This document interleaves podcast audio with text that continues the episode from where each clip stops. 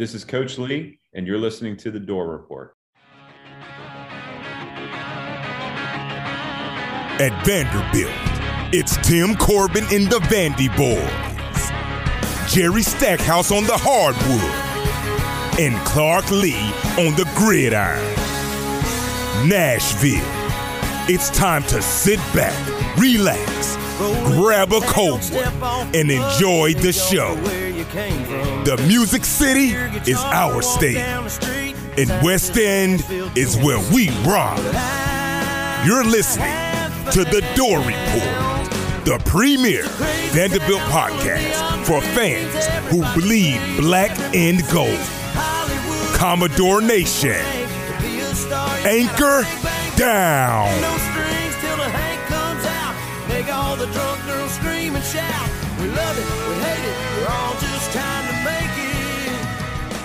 In this crazy town. Welcome back into the Dore Report, episode 254 on a lovely, wow, I did not update the date on my sheet here, on a lovely Thursday evening, January 4th, 2024. I am Will Byrum, joined as always by my loyal co host, Trevor Hulan. Happy 2024. Happy Commodore 2024, Nation. boys and girls. Happy New Year. 2024 is off to a bang.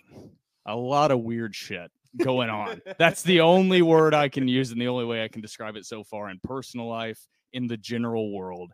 A lot of weird shit going on in 2024 already. But here at the Dore Report, we are powered by Corey Perkins of Parks Realty. If you're a first time home buyer or looking to move homes in the Nashville area, Corey Perkins is your man. You can reach out to Corey via phone call or text at 615 967 8623, or you can reach out to Corey via email at Corey Perkins at realtracs.com. Realtracs spelled R E A L T R A C S dot com. Trevor, we're back, baby.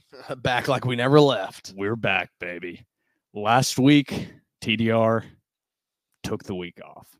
The people were upset. God forbid we have a week off. God forbid we have a week to ourselves. The people said we lacked grit. In a way, it was hard to argue with them. So I put 100% of the blame on Trevor because, it was my fault because I know he's strong enough to take it. However, there was zero argument from me whatsoever. As there's a ding in the recording here, I don't know if you you'll be able to hear that. There. is that? There's a Okay. call incoming from my mother. Ah, just gonna ignore it. I think everything's okay. Let's Should I so. answer it? If she calls again, If she calls If she again, I'll calls again, yeah. If she to calls again, it. then I'll be like, something's up. Something's up. something, yeah. Let's hope there's not a second. But it was my fault. I was visiting uh my girlfriend's family in the Great White North of uh northern Pennsylvania, and by God Almighty, was it cold. cold. How was the trip? Fantastic. It was it was wonderful. It was it, it was wonderful. Went to Pittsburgh, very uh blue collar town. I actually liked it. I could see myself living in Pittsburgh. My girlfriend was like, "No, you can't. You would hate it here. It's cold and gloomy." I'm like, "But I like the cold and gloomy." the family liked you.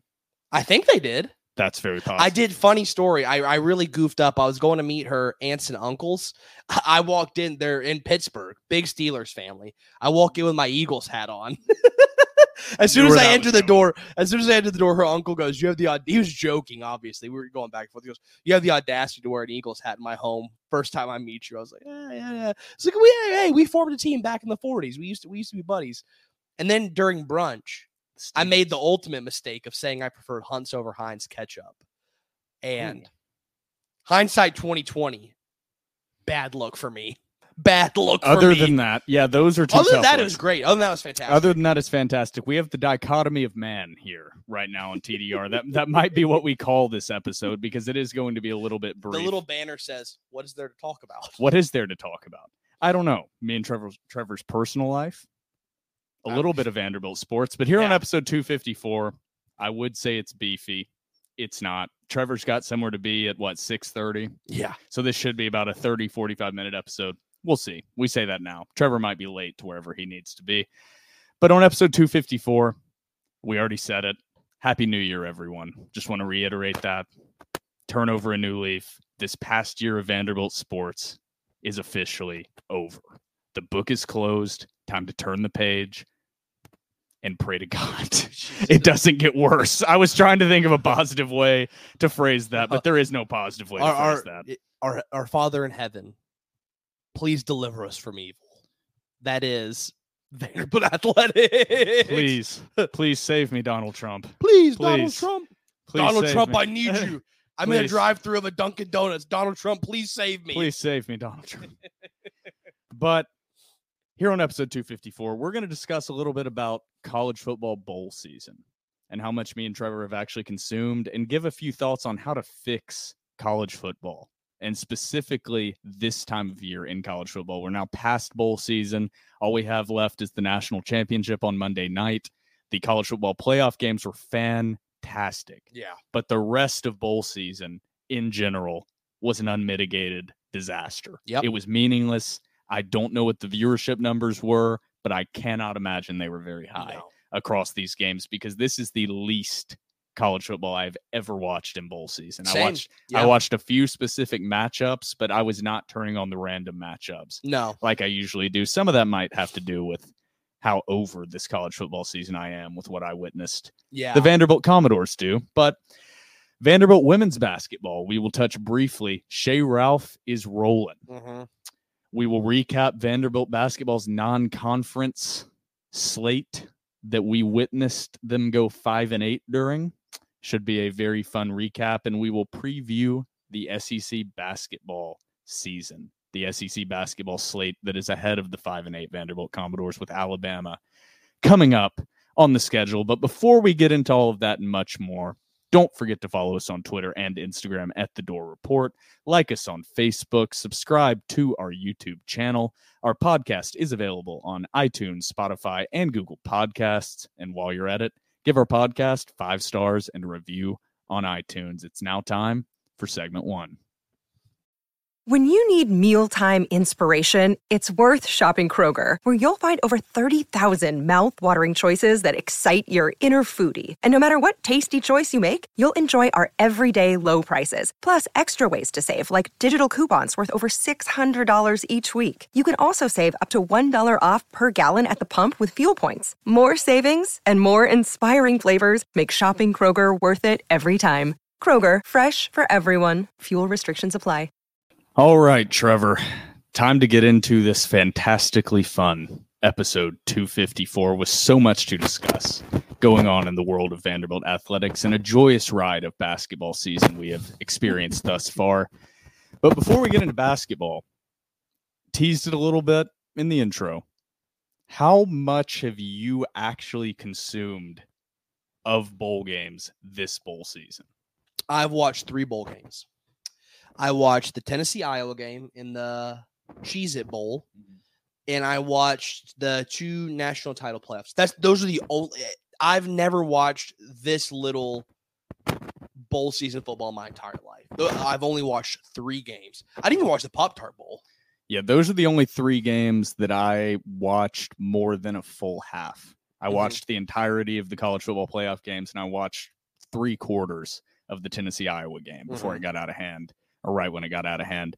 Other than that, it's hard to get into these games because every single team, pretty much, is not at full capacity. They're Yeah. not at full strength. You're not actually seeing these teams play other talented teams Kirby from other Smart said. conferences. You're not getting to actually judge. You didn't get to truly judge Florida State. Mm-hmm. It's all with an asterisk next to it. Yeah. And there are a lot of reasons. I mean, God, that. Ohio State only scored like what three points against Mizzou? Yeah, there there is so much wrong with college football, and bowl season is just a symptom Mhm. right now of all the things that are wrong. There's so much wrong with the trans with the transfer portal. Excuse me. So much wrong with the NCAA. So much wrong with how the NIL incentives and things are set up. But bowl season is a disaster. Yeah. It used to be, I remember, a much bigger deal to just, and I know the Rose Rose Bowl is part of the college football playoff this year, but yeah. it used to be a much bigger deal to be in a specific bowl game. Yeah. To be in the Music City Bowl and win the Music City Bowl kind of meant something, even if it is dumb. Yeah. Like to win a to win the Sugar Bowl meant something. To win the Rose Bowl specifically meant something. I You've mean, dude, lost that. I even used to like I used to be so into bowl season. Like it would be like a Wednesday night at nine o'clock, and I would watch like the Bad Boy Yep. Mowers Bowl against Idaho versus uh dude, I don't even know uh Boise State. I would Boise State wouldn't be it, it would be like Idaho versus Hawaii in the Bad Boy Mowers Bowl. I'd be like, dude, I'm sitting down to watch this. Yeah, and I think it was the clip. Was it Boise State beating Oklahoma in 2007? I could be Oh wrong. my on gosh, that. the iconic yeah, the statue iconic. of Liberty. that wasn't for a the natty. Tostitos salsa. yeah, the that wasn't Tostitos for a bowl. natty. Mhm. That was just for the Tostitos Bowl. That was Yep. that was for the Fiesta Bowl. That was for that bowl game, and we remember it iconically Mhm. because both teams were playing at full strength. It was very rare and specific to see a guy sitting out of a bowl game. Yeah. It was this guy is a first round draft pick defensive lineman, guaranteed book it. And, And a lot of those guys out. still did and they sit out, and a lot of them still played, Yeah. but it was like I can follow that logic Yeah. as to why you wouldn't play your team seven and five, Mhm. playing six and six Florida. Yeah. Like who cares about this game? I understand that. But it wasn't just guys sitting out because they're going to be a starter next season or they're going to transfer out of the program. And so I think that that's an issue number 1. Number 2 is how do you fix it? That's a much more complicated answer than just pointing out the problems. I see a lot of people pointing out the problems. I don't see a lot of people handing out tangible answers. Like Kirby Smart pointed out the problem Yeah. he handed out zero answers of how to fix the problem Mhm. besides being like you should take pride in these games like that's not going to fix no. it i think how you fix it and this is my number one point as to why i even brought up this topic and then i'll ask if you have any solutions the branding of these bowl games the quality of them is gone the historical meaningfulness of these bowl games is gone you eliminated that completely you also added in when you created a 12 game college football schedule versus previously it was 11. You added in a lot of meaningless, mediocre teams into the bowl season. Over 50% of college football teams make a bowl in Mm-hmm. a- at the FBS level. There are a lot of bowl games. There's a lot of games that aren't going to be entertaining to watch, but you have to get creative with how you market these games. Like I heard, especially when Barstool first started sponsoring, what is it, the Arizona Bowl? Yeah. Mhm. there was a lot of pushback. And I was like, bowl season is supposed to be a celebration, Mm-hmm. A reward for these teams and fan bases to go do something fun and compete in a fun football game Yeah. that's not necessarily tied into the regular season. And somehow there's pushback against mm. fun experiences. I guarantee when a college football team full of college students hears that they're going to play in the Barstool Bowl game versus what did you say the daddy mowers Oh, What- bad, bad boy there we go bad boy mower versus or the- the or the Gasparilla Bowl. You Yeah. remember that? like I guarantee those guys are like, oh hell, we're gonna go play in the Barstool Arizona Bowl, Portnoy, Frank the Tank, Yeah. fucking Barstool Big, Big Cat. Cat, yeah. They're gonna be there. That's awesome. That's a reward. We're gonna meet them. It's gonna be all over their sites. That's awesome. The Pop Tart Bowl, Yeah. dumb, dumb. Yeah. The dude had to be on so many drugs that pitched that to their head of marketing, but it was awesome Yeah. There has to be more fun associated with these games. You've lost the seriousness of it Mhm. through your incompetence. So now you have to pivot. And for some reason, there's resistance pivoting, even though we all know that bowl season and college football and college athletics in general is completely controlled by the TV networks now. Yeah. There's some still hesitance to change college athletics, even though it's already changed regardless. So Yeah. Well, and, and two, we we brought this up before the pod. Uh, Chris and Kyle Long, former NFL football players, uh, have this podcast called the Green Light Podcast. It's really good. And Chris brought up a really good point that the way in it sort of falls in line with your point with the way that college bowl games are marketed now.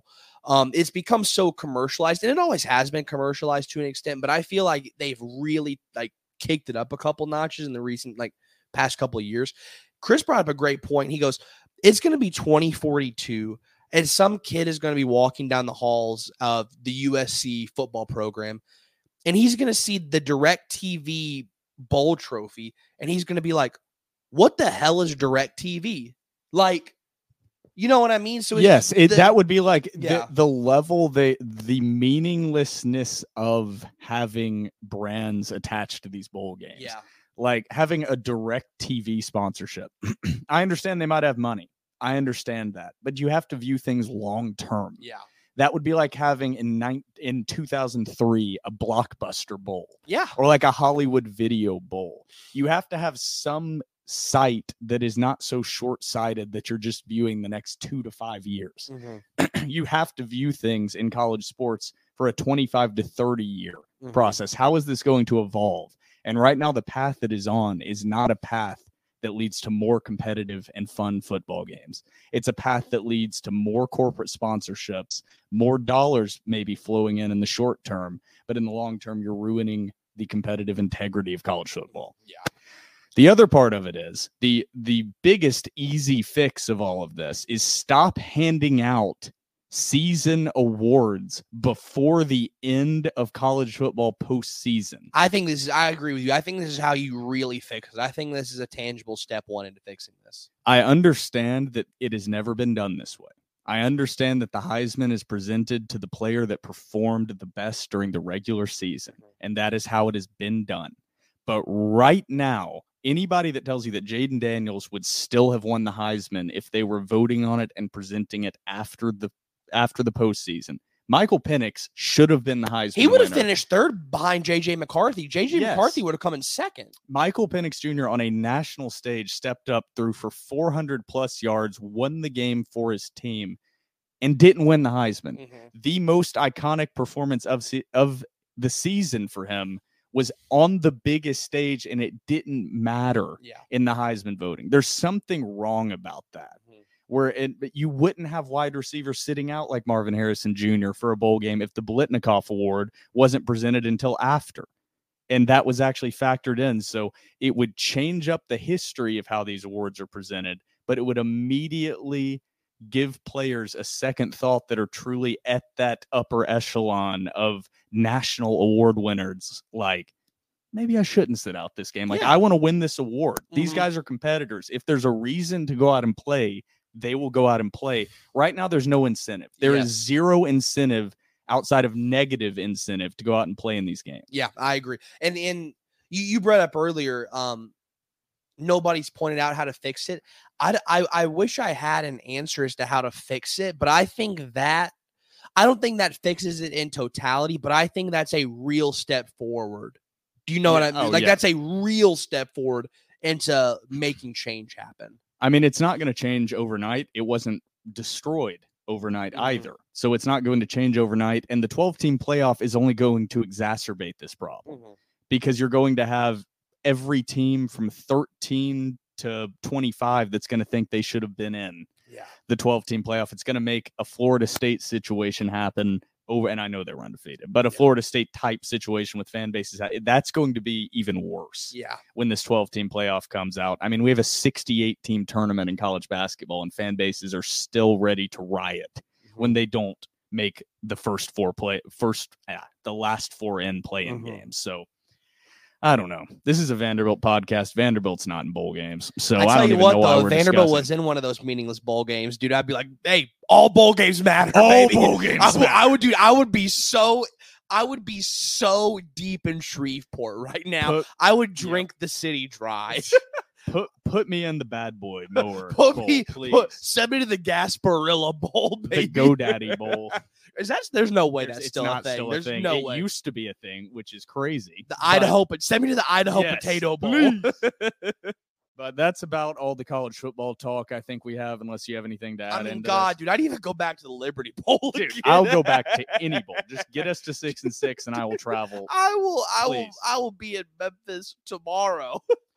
Because uh, on top of this, and before we go to basketball, this is the last thing. The transfer portal Yeah. is also the biggest problem, yeah. and there's not an easy fix to the transfer portal without eliminating the free transfer rule. That's the only way you can fix the transfer portal because how the schedule is timed out and how the semester schedule at colleges are, you can't push back the transfer portal window until after bowl games are done because then the players don't have time to actually get enrolled at the to actually look around and get enrolled at Yeah, the school class is they're- already started. yeah, exactly. So it's not as simple as being like, we'll just wait to open up the transfer portal until after the whole season and postseason are over. It's not that easy because supposedly, I know it's a joke, These guys are students. Yeah. They have to attend class. So uh, I don't know how you fix that. And that's actually the main problem. Yeah. The NCAA bungled the entire name, image, and likeness situation and the transfer portal. And they basically broken it beyond repair. And so now it's just kind of the new college landscape we're living in. Mhm, yeah, to the point to where like college coaches are being like, "Yo, we need Congress," as if Congress has ever actually stepped up and done anything for the American people. I, you know what? I don't. If they haven't done anything for us, I'm not really sure they're going to do anything for college football. let's go let's go to to another out of touch body and Maybe the most out of touch. that is that is run by walking dinosaurs and mummies yes, just the most You- geriatric of folks. you went from the geriatric ncaa to the geriatricer yes. congress You somehow get problem worse. that i bet half them don't even know what nil stands for. No, so uh, i don't know how you fix it I bet But- half of them are against even playing football. I, we offered a couple solutions. Brand your bowl games better, make them fun experiences, and stop handing out season awards until after the full college football season is actually over. yeah, That's a good step one, and it can be done instantly with very little change that has to happen to the overall scheduling of college football. But Trevor, we have to give a shout out to the Vanderbilt women's basketball team dude, they're And sh- hooping. and Shea Ralph. They are Big game tonight. 13 and 1. Other than that, honestly, ha- how much Vanderbilt women's basketball have you actually watched? I haven't watched a single game. Neither have I. I haven't watched one watched- second. I have not watched one second of Vanderbilt women's basketball. So that is not. I'm not trying to say that I've watched them and they're incredible, but I do want to give a shout out to that program and to that group of girls, to Shea Ralph, doing a fantastic job making the university look good and making Vanderbilt athletics look decent in a time when the men's basketball program and the football program seemed to be completely incapable of doing that. yeah, Vanderbilt women's basketball 13 and 1, Vanderbilt men's basketball 5 and 8. I think it's about time, Trevor, mm-hmm. for a TDR cocktail break after that stat, and then we'll dig into what we we're going to talk about Jerry Stackhouse. exactly because we are about to recap the non-con play, go through the stats of non-conference play, and point out where Vanderbilt sits amongst its SEC friends. So grab yourself a cold one, and we will be right back for that fun adventure. Welcome back from the TDR cocktail break. I hope you have an ice cold beverage sitting next to you, whether it's a whiskey, whether it's an iced tea, whether it's an ice cold beer, an ice cold Diet Coke, or as Trevor has, some room temperature water. Whatever, whatever your drink of choice is. I've been rocking with Nalgene's for a while. I've been drinking luke because these don't hold. Te- I've been drinking lukewarm water for like ten years now. I actually just bought a Klean Kanteen, so I'm gonna be enjoying cold, crisp water soon. Nice. Trevor drinks out of a plastic Nalgene. I drink out of plastic water bottles. We are drinking so many microplastics. It's crazy. our taints are actively shrinking in front of our eyes. Microplastics make me big and strong. Turning the frogs gay. I was talking to with somebody the other day. They're like, "Uh, "Aren't you afraid of like?" Because like I we got in this like conversation. I was like, "Yeah, I just I buy my meat at the grocery store." Like, what grocery store? I'm like, "Well, I shop at Kroger," and they're like. Well, aren't you afraid of all the hormones and like all the steroids they're pumping into like the cows and chickens? I'm like, no, I want the steroids. I'm trying to get big. I hope they're pumping my cows with so much tren that I get just a little bit of it and for every pound of ground beef I eat. Please, USDA, keep pumping the cows full of steroids. Look, we do have an obesity problem in America. Ah, yeah. There are some problems with our food. It's very different than what they have in Europe. However, we are much fucking bigger than Europeans and every other country across the world almost. I feel like if I just walked like around France, I feel like like I feel like I would like I think I'm Andre the Giant. I like I would like I would walk around and be like, dude, nobody here is gonna touch me. And they're always like, oh, Europe's so dangerous. They carry knives and they try and like pickpocket you. If I was in France and I'd like look at this guy, I'm like, I dare this guy to pickpocket me. I like I'd look at him in his eyes and be like, I'd open up my pockets and be like, reach in there, bud. Go ahead, grab it. Yeah, Americans are also giant. So let's figure out why we're tall as shit. Let's keep that part and let's eliminate the stuff that's making us giantly fat. let's figure that out, US, before we worry about name, image, and likeness in Congress. Okay. Yeah, That's- let's let's let's get the uh, let's get the food industry under control Yeah. before we worry about. Let's college figure that one out. Let's figure out the illegal immigration problem. Let's figure out a few Inflation, things. Yeah, let's Yeah, you inflation. know, the impending uh corporate real estate crisis. Let's figure out I, those I things. actually TikTok is definitely listening to me because a TikTok came about uh, on my for you page earlier. I was like, me and Will just talked about this last night. Dude if you if you just put a mic in front of us like how barstool does live streams and you listen to some of me and trevor's conversations you would think we were giant conspiracy theorists and it might be entertaining it might also get us fired from both of our jobs i'm not sure and we it would said anything that no bad. nothing bad just like people would be like what are these guys problems They'd be like, there's definitely some loose screws in Oh, these yeah. guys' heads. the bulbs need to be tightened because they're not so bright Well, I need I need one of those uh one of those nice LED light bulbs. I got them old phosphorus ones in my head. All right, Vanderbilt men's basketball is about to enter conference play. Non-con play is over. The easy schedule that Vanderbilt made themselves is over. And they went 5 and 8. Where do you think, Trevor? I, I think I asked you this before we started recording.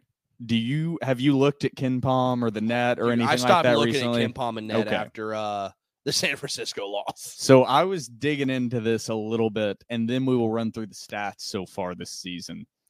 Vanderbilt currently, well, I'll just tell you, the lowest ranked SEC team in KenPom outside of Vanderbilt is currently LSU. They're the only other SEC team that falls out of the top 100 of KenPom, When were they at? 106. Oh, Vanderbilt, the lowest team in the SEC, we got to be in the two hundreds. 206. Oh my god, And the KenPom ranking, this is the more disgusting part. we're lower than two hundred six. In Ken, no, KenPom is 206. Oh, But oh. KenPom is 206. The NCAA NET, oh god, Vanderbilt ranks number 268. There are really there Oh, are God. 362 Division One college basketball teams. Jeez. Vanderbilt right now is a bottom 100 college basketball team, according to the NCAA NET. And I can't really argue with them. No. They've had a little boost recently with a close game against Memphis and a dominant win over Dartmouth. And they're still sitting outside of the top 200. It is too late to turn the season around. yeah, They're not going to go winless in SEC play. They're going to win a few games. You think so? I think I'm more confident in that than you. I, I don't. think we. I think we're staring a a winless SEC season in the face. I don't think it's that bad. I think Ezra has improved his game a lot. We'll get into that. I think Tyrin is a talented enough player, and I that that can possibly happen. Mm-hmm. So, I was about to say Colin Smith, but RIP to the Achilles. Um, Yeah. I think they will pick up a couple wins. I don't think LSU or Missouri are that good. I think there are opportunities for wins on the schedule, but regardless, it doesn't matter. When was the last time you were completely disinterested in a Vanderbilt basketball season before conference play began? Oh, I'm I'm sorry. I'm also making a statement. You are disinterested right now, aren't you? the last. I I'll I'll admit I did watch the Memphis game. Mm-hmm. I I watched a little bit of Dartmouth I didn't watch because I was in a I didn't- car. Didn't, watch a second of it. I watched a little. I maybe watched ten minutes of the Dartmouth game. Um, the last time I was this disinterested, I don't think I've ever. Been My this- answer is I, I've never. never been this. Dis- I I really I've never been this disin- disinterested. This I've. I have always watched every single game, and up until same same and up until the Dartmouth game, I had watched every single game this year as well. I wasn't I wasn't there. I, I didn't watch the San Fran game. I didn't watch a couple of games. Yeah. So that I'm just done. Like it's not a hatred towards Stackhouse. It's not a like I want him gone, Mhm. but I think he's not a good college basketball coach. But it's not because I hate him so much or I want to make a statement. I truly am just like this team's just not good. Yeah. There's no point in watching. Yeah, and HMD uh, on Twitter brought up a really good point. He's like, he's like, it's one thing to be angry. He's like, but once you get past the anger and you just slip into this sort of apathetic, I don't care mentality, he's like, that's when you're really gone. Whenever you got to the point where you're like, yeah, I don't care. And I really, That, he's like, that's when you're gone. if you would have asked me 10 years ago, I know this was in 2013, so I would have been a no, it would have been 2014. Wow, we're in 2024. gosh, I was a I would have been a junior. sophomore, I was sophomore junior. A, I was a junior in high school. so I would have been a junior. Yeah. if you would have age. told me in 10 years you are going to be numb and uncaring about Vanderbilt basketball and they haven't even played their first SEC game. oh, I would have said you don't know me. I would have laughed. I Yeah, would have exactly. said you, you don't know who I am. I would have laughed. But the apathy that this fan base has towards this basketball program is crazy. It's Mhm. palpable. You can feel it, you can see it when when you watch games on TV, when you see images from inside Memorial Gym. It's sad. It's so sad how far they have allowed this program to fall. And that is squarely on the shoulders of Malcolm Turner and Candice Storey Lee yeah. it's not only on Candice Storey Lee. Everybody, I bring it up almost every podcast. Everyone forgets Jerry Stackhouse was not a Candice Storey Lee hire. Yeah. It's a Malcolm Turner hire. It was a buddy hire. Mhm. And she just extended the contract. So it's on both of them. But you have to do something. You have to do something. You are losing the only program. Well, baseball. I don't, baseball is a whole different world Yeah. you're losing you've already lo- like the football fans are just broken we've been broken our grandparents were broken Yeah. our grandfathers were broken Our great grandfathers were Yeah. well. if the there were some good They had some, There they were had some good times They had some. They, hey, they had some dogs out there, dude. I mean, dude, I would.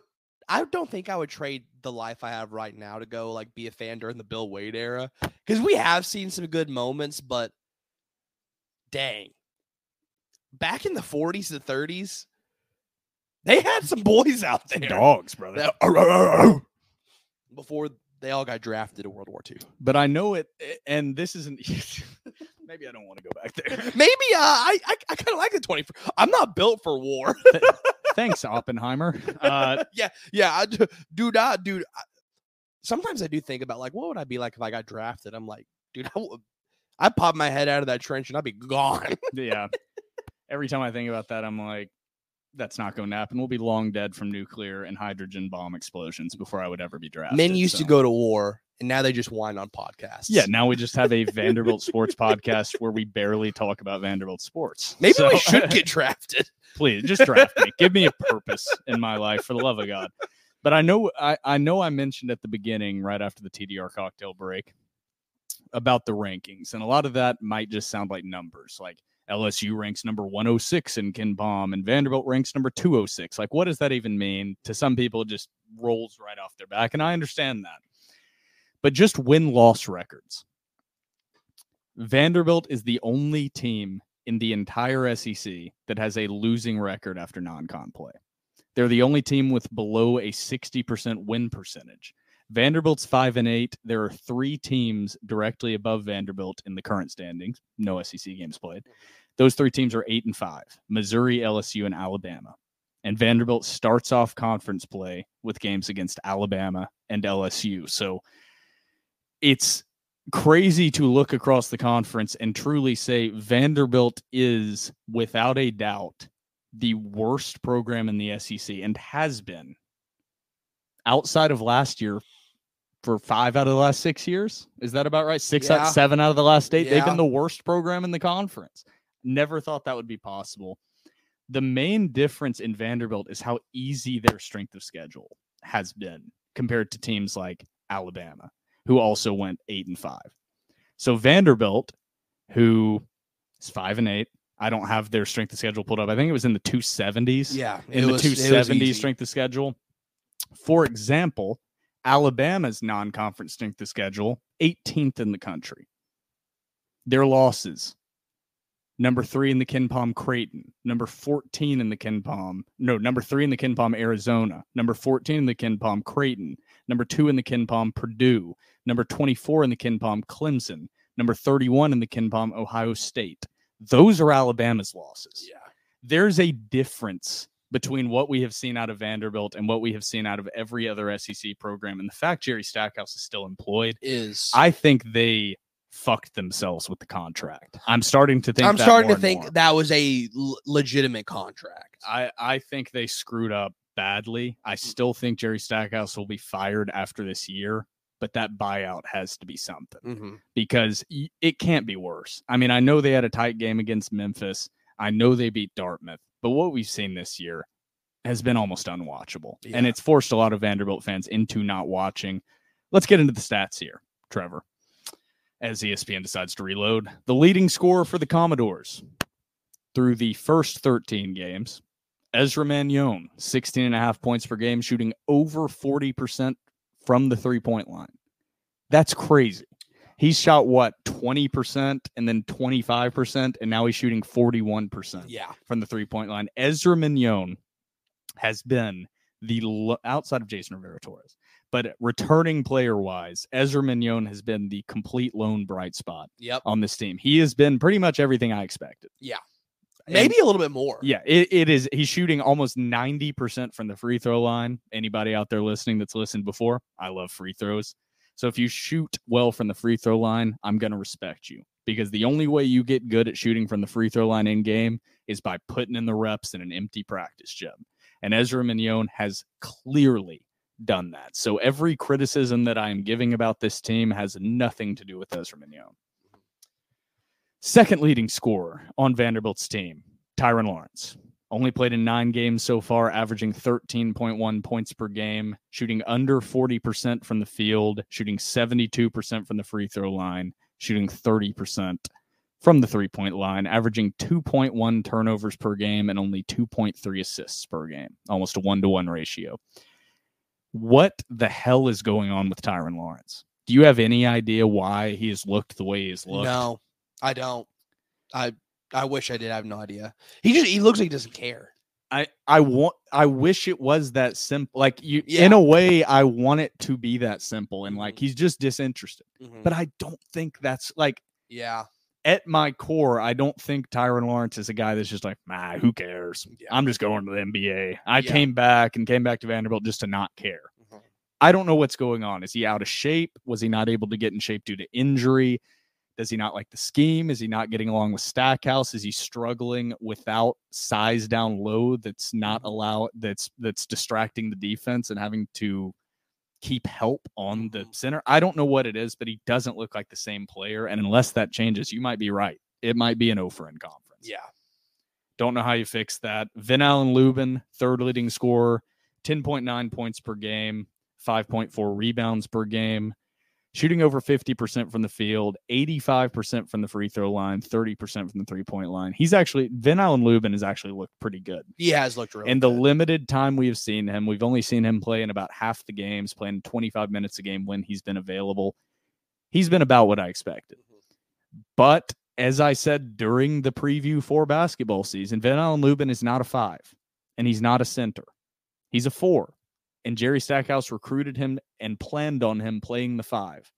And that's Jerry Stackhouse's fault. He misevaluated Ven-Allen Lubin and is going to have to misuse him the entire season because he has put himself in a corner by Lee Dort is gone. Mhm. That's not on Jerry Stackhouse. But you have Carter Lang.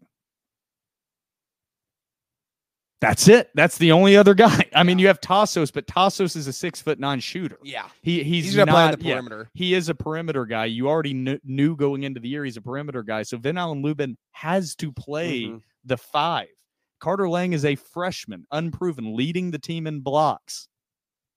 Somehow Yeah, leading the team in blocks. That's probably no. That's what it says on ESPN, but he's not. That's probably just Ven-Allen Lubin hasn't played enough games. Third leading scorer on the team, Evan Taylor, 9.1 points per game, shooting 28% from the three point line. I hate that guy. 28%. I hate him so much. Played in all 13 games, shooting 28% from the three point line. I hate Evan Taylor. Maybe he turns it around. Shooters can be streaky. Maybe he turns it around. So far, Evan Taylor has been undoubtedly, well, Tyrin Lawrence has been disappointing, but he's been better. He hasn't been miserably unproductive. Yeah. He just hasn't been the superstar SEC player of the year that I think both me and you expect. Evan Taylor continues to look lost on both sides of the court. That's the main problem. It- He Ty- he looks he he looks confused. Tyrin Lawrence is a good rebounder, pretty solid defender. Tyrin Lawrence is almost averaging two steals a game. Evan Taylor is a defensive liability, Yeah. not to the extent that Trey Thomas was last season. But if you're going to be that quality of defender at the three or four, you have to bring offensive production and knockdown shooting on the other end of the court. And if Yeah. you're not doing that, you cannot be playing almost 30 minutes a game. Mhm. You can't. So that's been a huge problem is you just have a gigantic hole of zero offensive productivity pretty much in well not zero productivity zero efficiency on the off he's been very inefficient he's the fourth Super leading, streaky. fourth leading scorer on the team, but very inefficient. And so until that changes, Vanderbilt's going to continue to struggle because they don't have the shooters to spread the floor to allow Ezra and Tyrin to slash. Mhm. So until that changes and Evan Taylor steps his shit up, this team's con- going to continue to suck because Colin Smith is no longer there to provide any threat on the Yep. outside. And it's not like Colin Smith was having an incredible year before the injury either. He was very disappointing Mhm. prior to the injury. Fifth leading scorer on the team.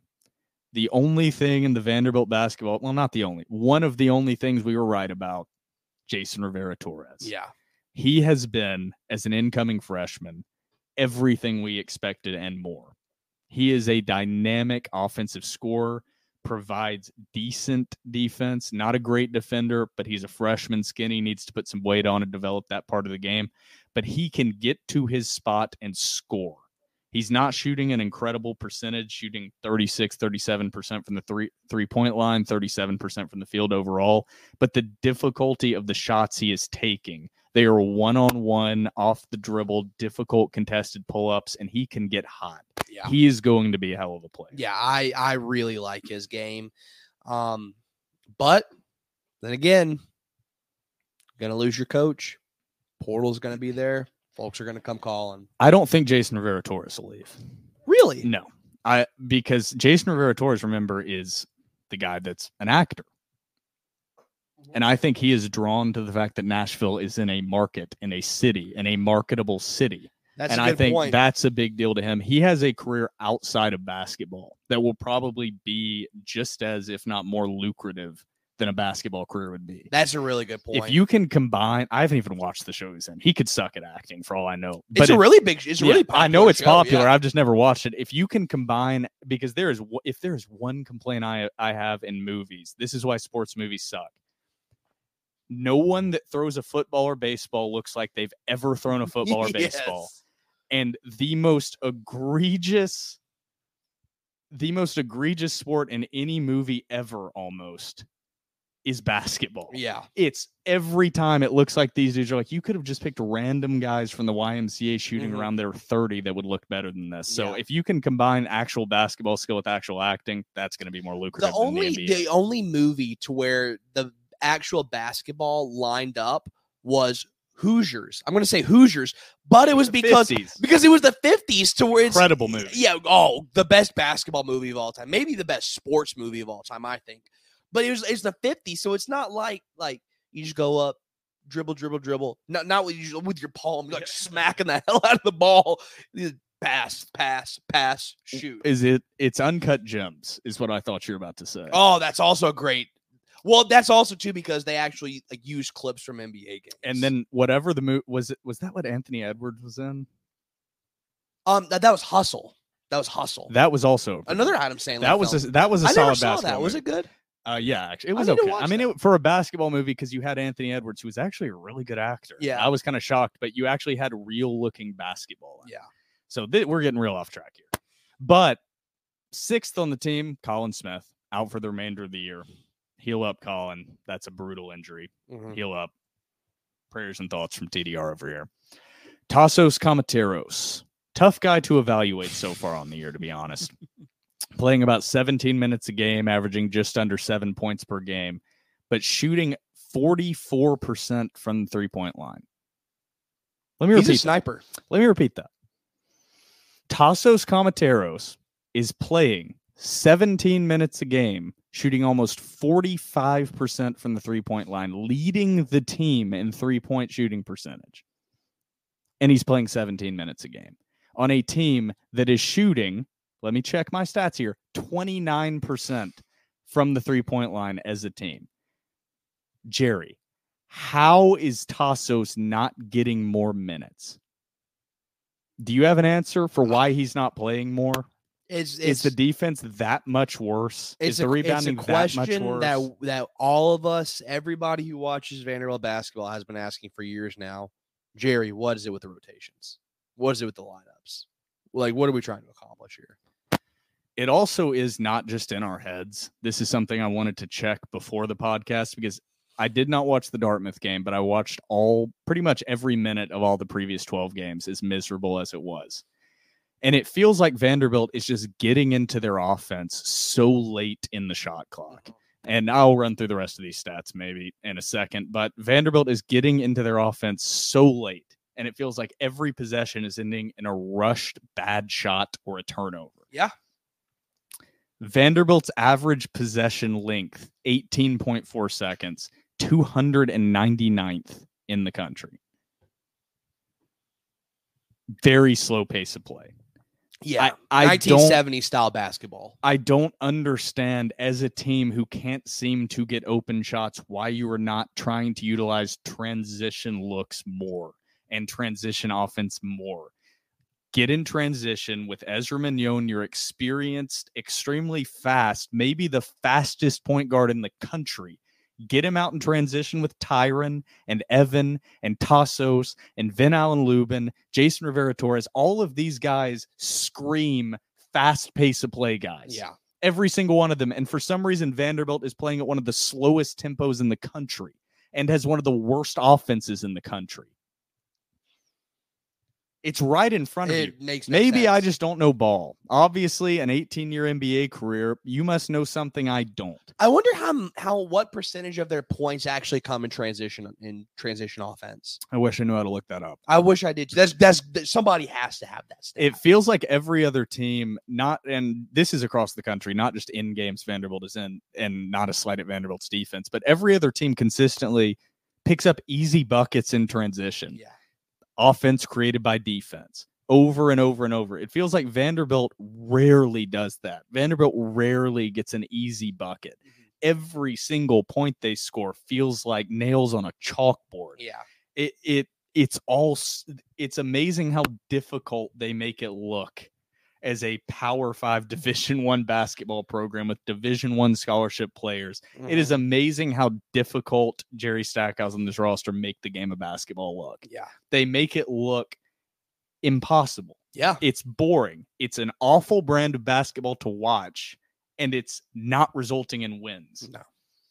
It's kind of like watching the Derek Mason of football, Yeah, but without a good defense, because Vanderbilt's defense is actually worse than their offense statistically. yeah. Everything is bad. Make it make sense. Make it make sense. So the bitch fest continues. Let's continue down this non-con. I'll go quicker through these guys underneath Tassos. Paul Lewis averaging four points a game. Isaiah West 3.5 points per game. Carter Lang 2.8 points per game. There's a lot of guys as you go down this list that just can't shoot. I mean, Paul Lewis supposed to be a shooter. He's not No. it, it's a quick release. That's it. It looks kind of pretty coming off his hand. He's shooting 18%. No shooter shoots 18% through 13 games. Yeah, it doesn't happen. Hadn't put in the work in the offseason. Don't care what it says. Isaiah West, everybody was loving him. Did, don't see anything that stands out about him. I don't understand why people love his game. I'm not trying to shit on him, but I don't know why he's in the starting lineup. I don't understand it. He does nothing special. He's he's like a default 68 overall NBA 2K player. He's not very good at anything. He's not bad at it. He's not uh, he's either a jack of all trades or a master of none. And right now as a freshman, he has time to develop. I think as a sophomore or junior he can be a really good player, but he should not be on the court right now. He I- is not ready to be even a role rotation guy, much Yeah. less a starter. And at some points during this non-con schedule, he has been a starter. I understand you've had injuries, but he is not that guy right now. I thought early on you saw a little bit of flashes that made you that like sort of make made you raise your eyebrows. Like, okay, this guy might be able to put some things together in the future. Um, but he and I'll add this to I think he and particularly Paul Lewis has regressed. I mean, we didn't get to see a ton of him last year, but I mean, by God, Ezra and Paul Lewis on the floor together last year was electric basketball. It really it was fun basketball. He stinks. He's not good. It's also hard when you have so many guys playing eight to 10 minutes a game at the bottom here.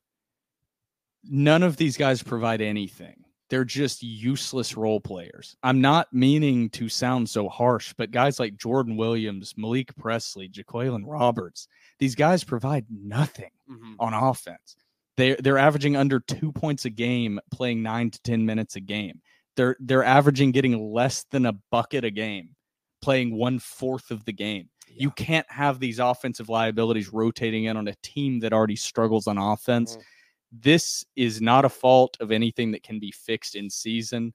This is a fault of horrendous recruiting and not caring, being on the golf course too much and not putting in the time to build a competitive roster.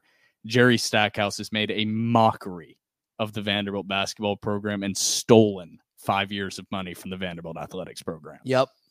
He's he's run this program further into the ground after Bryce Drew, I thought, had already done irreparable damage. Yeah. Somehow Jerry Stackhouse has driven the Vanderbilt basketball brand into complete irrelevance. Yep. Vanderbilt basketball used to have relevance on the Mhm. national stage. Used to be a premier basketball. they used to be known. Oh, Vanderbilt, they have a good basketball program. Mhm. That is not even a thought in people's minds anymore. It's Vanderbilt. Yeah, they suck at everything but baseball and Yep. women's bowling. Yep. Jerry, you did that. Thank Yep. you. Partially Bryce Drew's fault, partially Jerry Stackhouse's fault. There's plenty of blame to grow, go around because the team sucks ass. That's my opinion of what I've seen so far. I'll second that. Very artistic and articulate way to put that. But Trevor, you have anything else before we close out this uh, brief and ADHD episode of TDR? Nope. Well, everyone out there listening, we're back. All you complainers out there, thank you. we appreciated the comments. Continue Back to make on our back on our grind set. but don't worry, we're back. The gridosterone levels have been raised. We needed a week off after what we witnessed during 2023, but we're going to be back and better than ever. I want to tease it right now. Next week, I think we will be doing kind of a full recap of the Vanderbilt football signing class. So the Mhm. transfer Yeah. class, the guys coming in, we want to be able to actually put in time, evaluate these guys, and not just read off the description on 24 7. Mhm. I want to be able to go actually watch some highlights, whether it's huddle highlights or I'm watching actual college highlights from these transfers in. I want to be able to give my actual opinion. So next week should be an entertaining episode. But for myself, Will Byrum, and my sad, no, he's actually happy right now. For my happy Yeah. co host, Trevor Hulan, this has been episode 254 of The Dore Report, powered by Corey Perkins of Parks Realty.